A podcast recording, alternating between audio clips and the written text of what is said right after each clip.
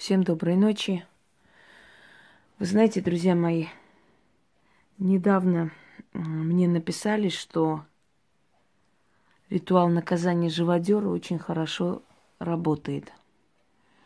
Я подарила этот ритуал для того, чтобы люди, которые не могут добиться справедливости, а у нас в наше время, к сожалению, эту справедливость найти очень непросто и порой просто невозможно – чтобы они знали, что над судом мирским есть еще иной суд, высший суд называется. И вот этим высшим судом можно наказать тех, кто легко и просто может, э, скажем, купить справедливость, да, в кавычках, в этом мире. Вот следующий ритуал тоже касается суда – Но этот ритуал могут делать только практики. Только практики, и это для тех женщин, которые не ждут справедливого суда от государства.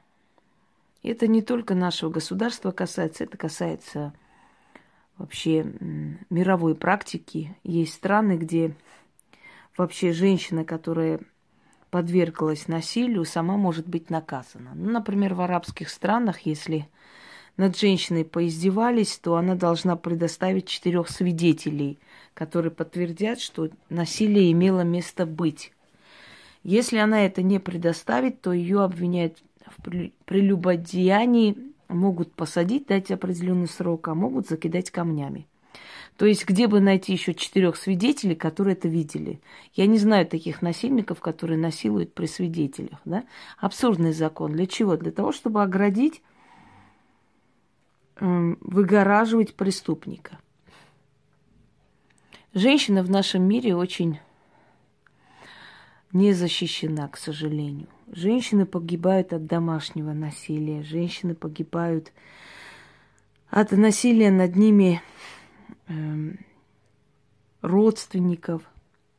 И мало этих дел расследовано, мало, к сожалению, выносится приговор. Вот недавно, ну не очень давно, в этом году, по-моему, да, вот этот выродок, который отрезал руки своей жене, которому, по-моему, пять лет, что ли, дали. Человек, который поиздевался, сломал ей жизнь, сломал жизнь молодой красивой женщине – дали какой-то маленький срок, оттуда еще угрожает. И я уверена, что когда он выйдет, он будет ее преследовать. И никто не будет э, этой женщине помогать, если только общество.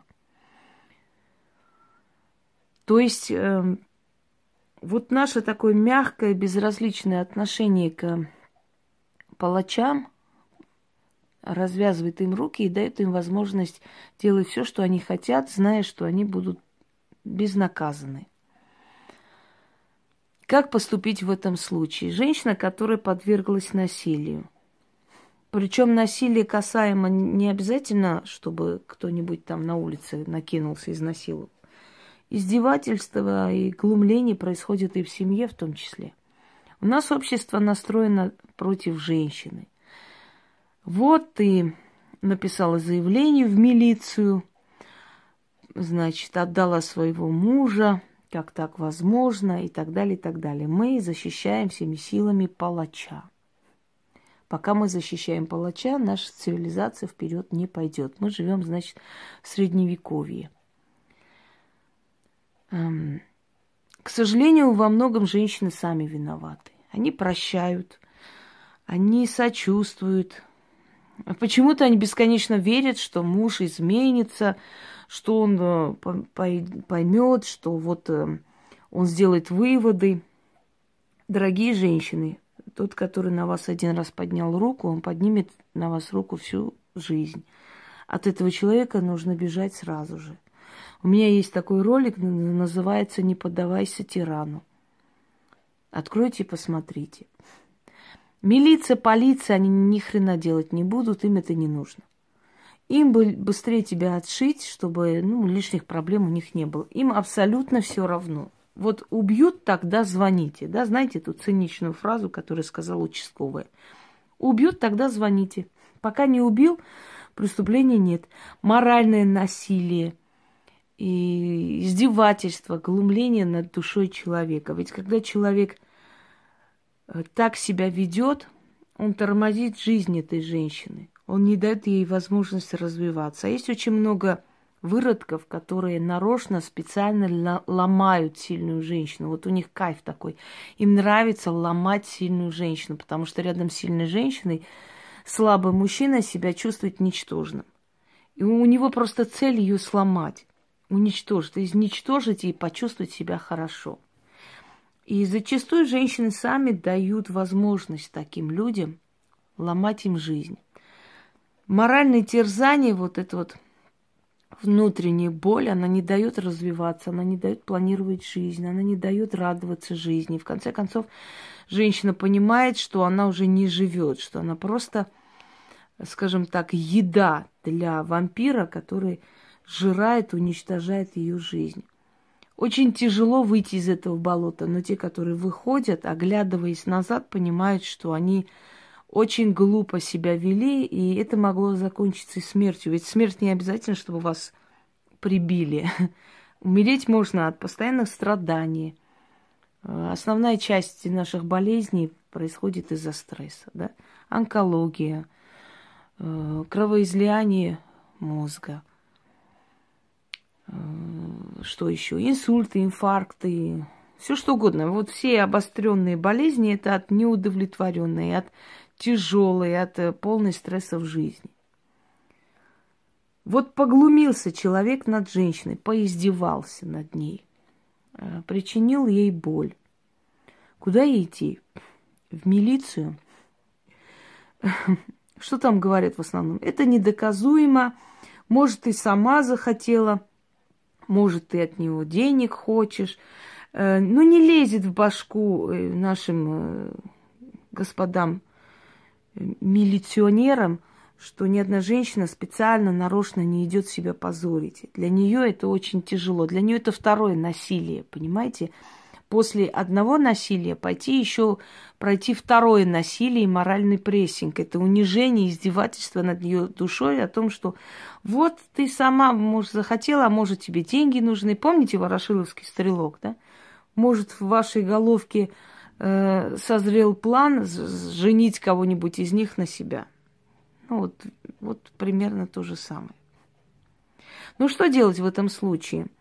Во-первых, экспертиза. Там адвокат может перевернуть как угодно. Если это сынок богатеньких родителей, то ну, это уже все. Это дело уже, можно сказать, бесполезно. Они будут предлагать э, деньги этой девушке – потом будут угрожать, они будут покупать судью, прокурора, они всех купят. И в итоге сыночек безнаказанно дальше пойдет делать свое дело. Потому что он понял, что ничего ему не будет. Как справиться с этой ситуацией? Ведь человек, который понимает, что насильнику хорошо, ему жить не хочется. Месть – это очень нужная вещь. Давайте не будем ханжами сейчас вот, я не хочу, пускай Бог решит, Бог прощает. Вы поймите одну вещь, если вы хотите справедливости, если вы говорите, что нет справедливости, отчасти вы сами виноваты в этом. Вы говорите, я зла не желаю, я вот не злой человек, я не, не, не буду говорить, чтобы... Нет, вы должны говорить, что э, что вы желаете этого зла, вы хотите наказания этому человеку, вы согласны на наказание. Потому что мысли ваши и слова не совпадают. В мыслях вы хотите наказания, а на словах вы играете роль таких эдаких святых людей, да, святош. Вот пусть Бог накажет, пусть вот это. Вселенная, она справедлива. Если ты хочешь, то делать. Не хочешь, не делай. Вы говорите одно, думаете другое, потом э, сетуете на то, что вот нету справедливости. Будьте открыты, будьте честны перед собой и скажите, я хочу, чтобы он был наказан. Хочу и все. Потому что так надо. И все, больше ничего объяснять не надо. Эти силы судьбы будут наказывать. А вообще можно это приблизить. Эм, такое зло, как насилие, Знаете, недоразвитые люди есть, которым кажется, что женщинам это нравится. Я не знаю, откуда это понятие пришло, что женщинам приятно насилие. То есть это обычный сексуальный контакт, и что здесь такого? На самом деле внедрение во внутренний мир женщины против ее воли – это ужасная травма души, и это может закончиться и суицидом, это может закончиться всем, чем угодно. Просто я часто слышу такое, мол, ну, терять нечего, можно забыть. Обычный сексуальный контакт, в конце концов. Ну, у женщины в, в жизни много бывает э, такого типа контакта с кем-то, с одним человеком или с несколькими там, и так далее. Что здесь из-за этого убиваться? Это моральное уродство, я бы сказала. Вообще вот такое вот отношение к насилию и к отношению женщины к насилию. Для женщины это ужасающая травма – и есть женщины, которые всю свою жизнь практически живут только с этим, они чувствуют себя испоганенными, и они не могут выйти из этого стресса очень долго. Поэтому, именно поэтому большинство случаев взятия в плен женщин и прочее, и в последующие вот эти все насильственные действия, да, с этими женщинами, это специально для того, чтобы ломать волю женщины, зная, насколько для нее это болезненно. Был случай, когда э, в Карабахе украли женщину, ну, забрали, в общем. Вернули ее э, очень издевательски, абсолютно голую.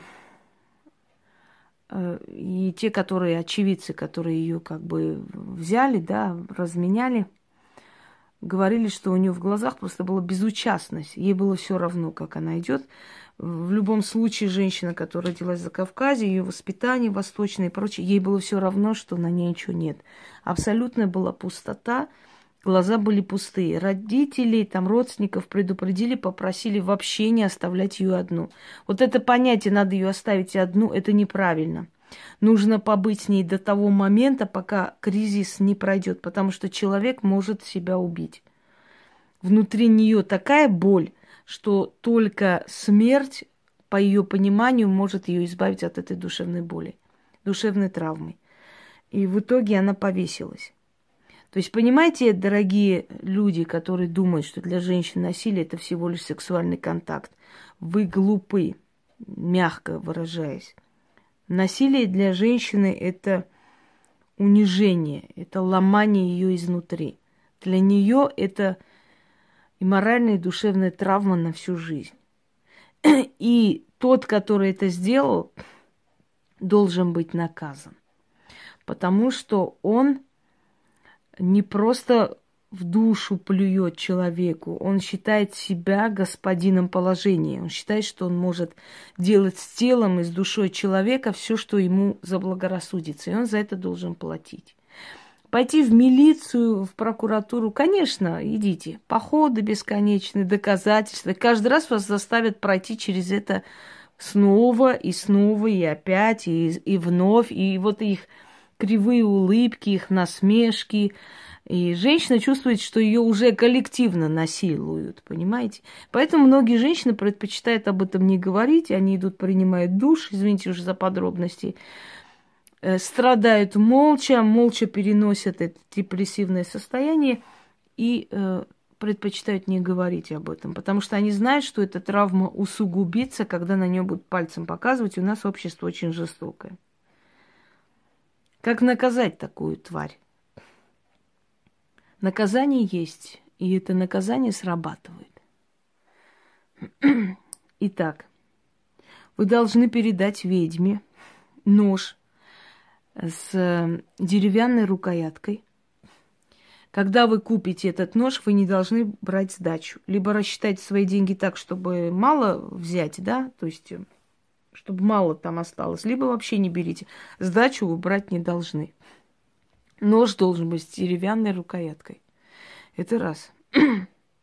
Второй момент. Э, вы должны передать какое-то золотое колечко не сломленные, не старые, не какой-нибудь обшарпанный, а нормальное кольцо. Это ваш откуп. Откуп тем силам и той могиле, где это будет происходить. Черный хлеб, 13 свечей, фотографии человека, либо имя и, э, значит, хотя бы данные, насколько возможно, больше. Берете эту женщину с собой на кладбище, либо делаете одна, неважно. Вы делаете для этой женщины. Вы говорите, для какой женщины это вы делаете вы называете ее имя и так далее. В любом случае, духи, которые рядом с вами, они всегда видят, знают, кто к вам обратился, у кого какая проблема. Ведь именно вот эти силы вам передают проблему человека и, собственно, и работают. И они и приводят их, так что они и так знают, для кого вы что делаете. Они разумны. Им особо объяснять не нужно. Просто для порядка. Э, читать 13 раз, потом воткнуть нож э, по самую рукоятку в могилу, но воткнуть так, чтобы фотографию пригвоздить к могиле. Если фотографии нет, называть имя этого человека, воткнуть нож по самую рукоятку в могилу, оставить догореть э, свечи, оставляйте откуп, оставляйте кольцо, сейчас объясню, как это делается, отвернуться и уйти. Когда это все получится, вам нужно будет э, сумму, вот определенную сумму разделить на три части, либо раздать бедным, либо отдать кому-нибудь, либо оставить на перекрестках или на скамейке. На... В общем, три суммы вам нужно оставить по разным местам, чтобы люди забрали. Вы откупаетесь за это. А это случится, потому что человек, который это сделал, он будет наказан по справедливости, и практически можно сказать, что пока еще никто не снимал эту порчу. Я не знаю таких случаев. А случаев наказания за мой век вот э этой работы было 6-7 раз, я сейчас точно не помню. Очень плохо один из них разбился. Все остальные не знают, что с ними случилось. Ничего хорошего. По крайней мере, люди, которые заказали эту работу, довольны. А что там случилось, не могу прям следить за всеми. Мне это не интересно. Итак, Пришли на кладбище, нашли безымянную могилу. Тринадцать свечей по кругу желательно зажечь. Положить э, в середину кольцо для откупа, черный хлеб кусок. Нож держать в руке, читать 13 раз, воткнуть по самую рукоятку в, в могилу пригвоздить фотографию этого человека, ну, если он человеком, можно его назвать, эту тварь, воткнуть по самую рукоятку, отвернуться и уйти. Желательно к этой могиле, вообще в это кладбище долго не идти, хотя бы месяца три после этой работы. Поэтому выберите такое кладбище, где вы часто не работаете. Нач- начали. Итак, пока свечи горят, Говорим 13 раз. Именем сил ада заклинаю. Тринадцать злых духов через эту могилу сюда вызываю. Тринадцать злых духов к гадине мерзкой вслед посылаю. Идите следом за ним, имя назвать. День и ночь. Пейте кровь. Рвите во сне. Сжирайте плоть не найти ему покоя никогда и нигде. Мучиться, метаться, кричать и извиваться, покуда не... Пас... Ой, извиняюсь. Паскуде не жить, а только тужить. Пока в могилу не ляжет, слова мои справедливы и дело мое правое – да свершится месть. За все он ответит, никуда не денется. Покой только в могиле найдет, когда в сырую землю сойдет. Так и будет. Итак, тринадцать раз прочли, воткнули нож по самую рукоятку в могилу, пригвозили фотографию к могиле, отвернулись и ушли. Сделайте это на том кладбище, где особо много народу не ходит, чтобы никто не нарушил это все. Желательно. Кто нарушит, тот получит. Никто не нарушит, я вас уверяю. Почему э, безымянная могила? Потому что безымянная могила, она заброшена, туда мало кто ходит. А значит, никто не тронет это дело. Кроме того, на старой части кладбища находится э, погостник. Он живет на старой части кладбища, поэтому это усиливается еще раз, еще более сильно. Вообще порчи принято делать э, на свежих могилах, там, где еще пока душа стоит, потому что душа стоит до года, пока тело не слеет. Но не во всех случаях. Есть случаи, когда как раз безымянная старая могила подходит лучше всего. Всем удачи, всех благ. Ах, да, кстати, что касаемо того, как распознать, на какой могиле это, это делать. Практикам это объяснять не нужно. Они это чувствуют. Они чувствуют активную и пассивную могилу. Что такое активная пассивная могила, тоже объяснять не буду. Вы знаете, недавно мы говорили с Яной, и она говорит, я поняла, почему у вас отношение к простым людям добрые, а к тем, кто практикует, немножко жестче потому что практики, они несут ответственность за людей, поэтому с ними надо жестче. Это правильно. Вот, и, вот теперь я думаю, что все начинают понимать, почему. Если кто-то берет на себя ответственность за жизнь людей, за их спасение, значит, к, не, к нему особое отношение, с него особый спрос. Э, поэтому еще раз говорю, я не буду объяснять тем, кто практикует, говорит, что практикует. Что такое активная, пассивная могила, как это понять, как это познать. Если вы практикуете, господа, вы это должны знать. Вот и все. Теперь уже точно всем удачи.